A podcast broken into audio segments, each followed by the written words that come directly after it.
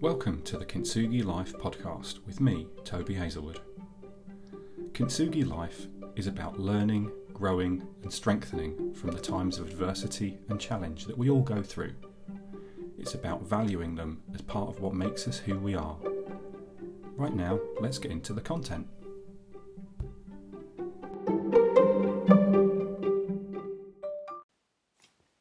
Hi, and welcome to this episode of the Kintsugi Life podcast with me, Toby Hazelwood. In this episode, I want to talk a bit more about a topic I've spoken about previously, which is that of empathy, and the idea that while empathy alone won't solve the world's problems, it's probably a pretty good place to start. I think we could all do well to focus more on we and less on me.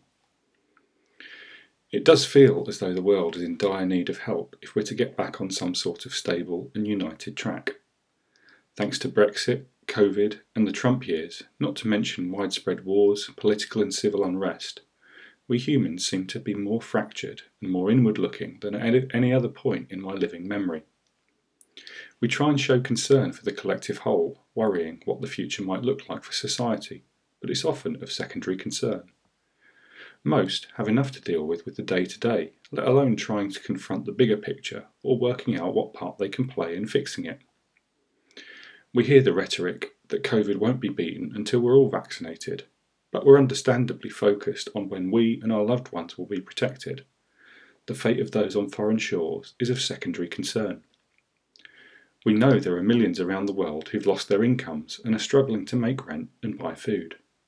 There were many others the world over who faced such struggles even before COVID was a thing. That there are many others who are worse off than us is of little comfort when money seems scarce for us too. We want to protect the health of ourselves and our families. We want to continue to provide for those we love. We want to make provisions for our future and to believe in a future beyond working and living hand to mouth. It's hard to contemplate such things without our focus drawing inward. We want to be good citizens, but in the face of such pressures, it, it's easy to feel like we're in the midst of a fight, a survival of the fittest.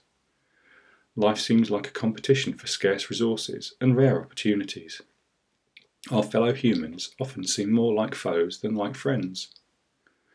Against such a backdrop of global events, it's easy to see where the division and selfishness have come from. Humankind is crying out to reconnect with each other, we need as a society to foster communication, cooperation, and cohesiveness.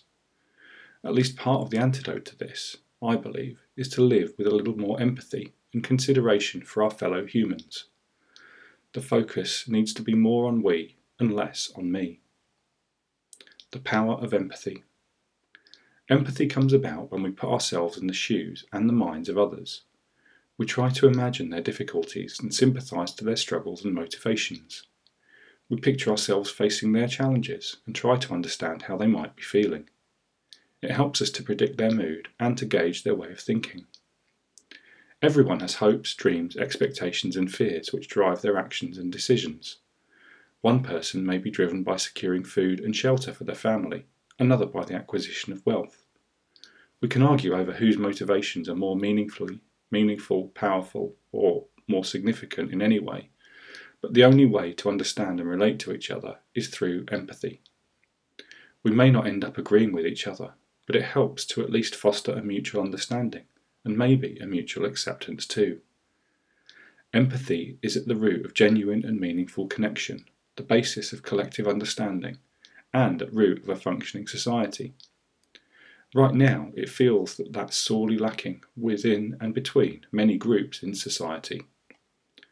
Empathy may not heal rifts between rich and poor, Democrat or Republican, or between nations in the developed and developing worlds. But mass changes start with the individual. We must each live with more empathy towards each other as a starting point to change. It starts with each of us. I personally have enormous scope to do empathy better, and I suspect that many others do too. When I'm feeling hurt, misunderstood, let down, neglected, taken for granted, or like I don't fit in, I wish that others were more empathetic to me and to my needs. Mentally, I put it on them to do better when, I should, when it should be a circular relationship of giving empathy as well as taking it, of treating others as we wish to be treated. It's not them or me, it's us. Empathy helps us communicate and share information in a way that's appropriate to the situation.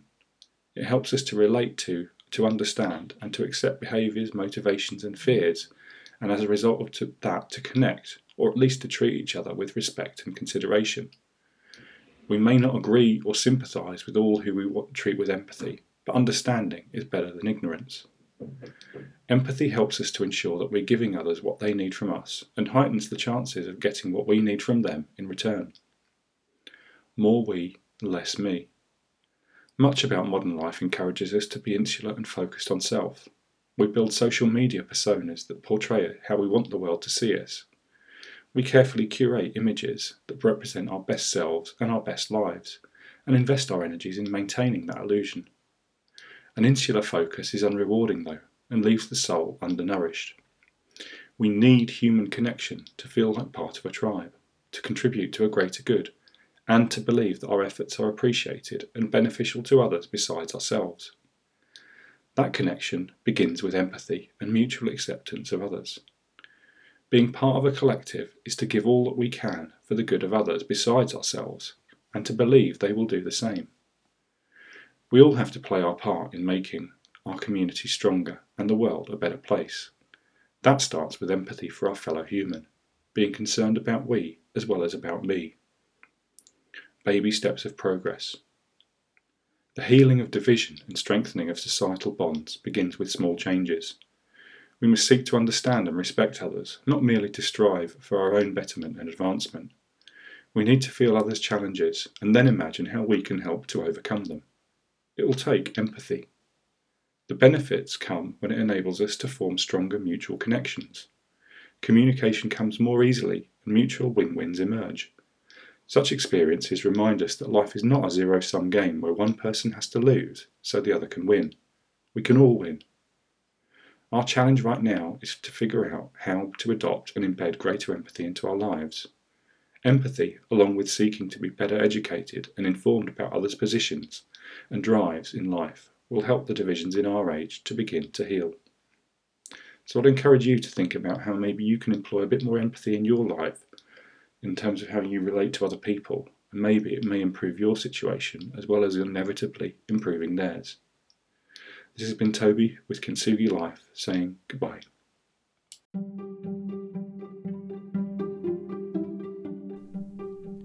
You've been listening to the Kintsugi Life podcast with me, Toby Hazelwood.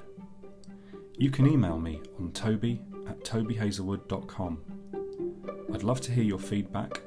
I'd love for you to leave me a positive review if you feel I'm worthy of one, and I'd also love for you to share this with anyone else who you think might benefit from the content. Until next time, this is Toby Hazelwood saying goodbye.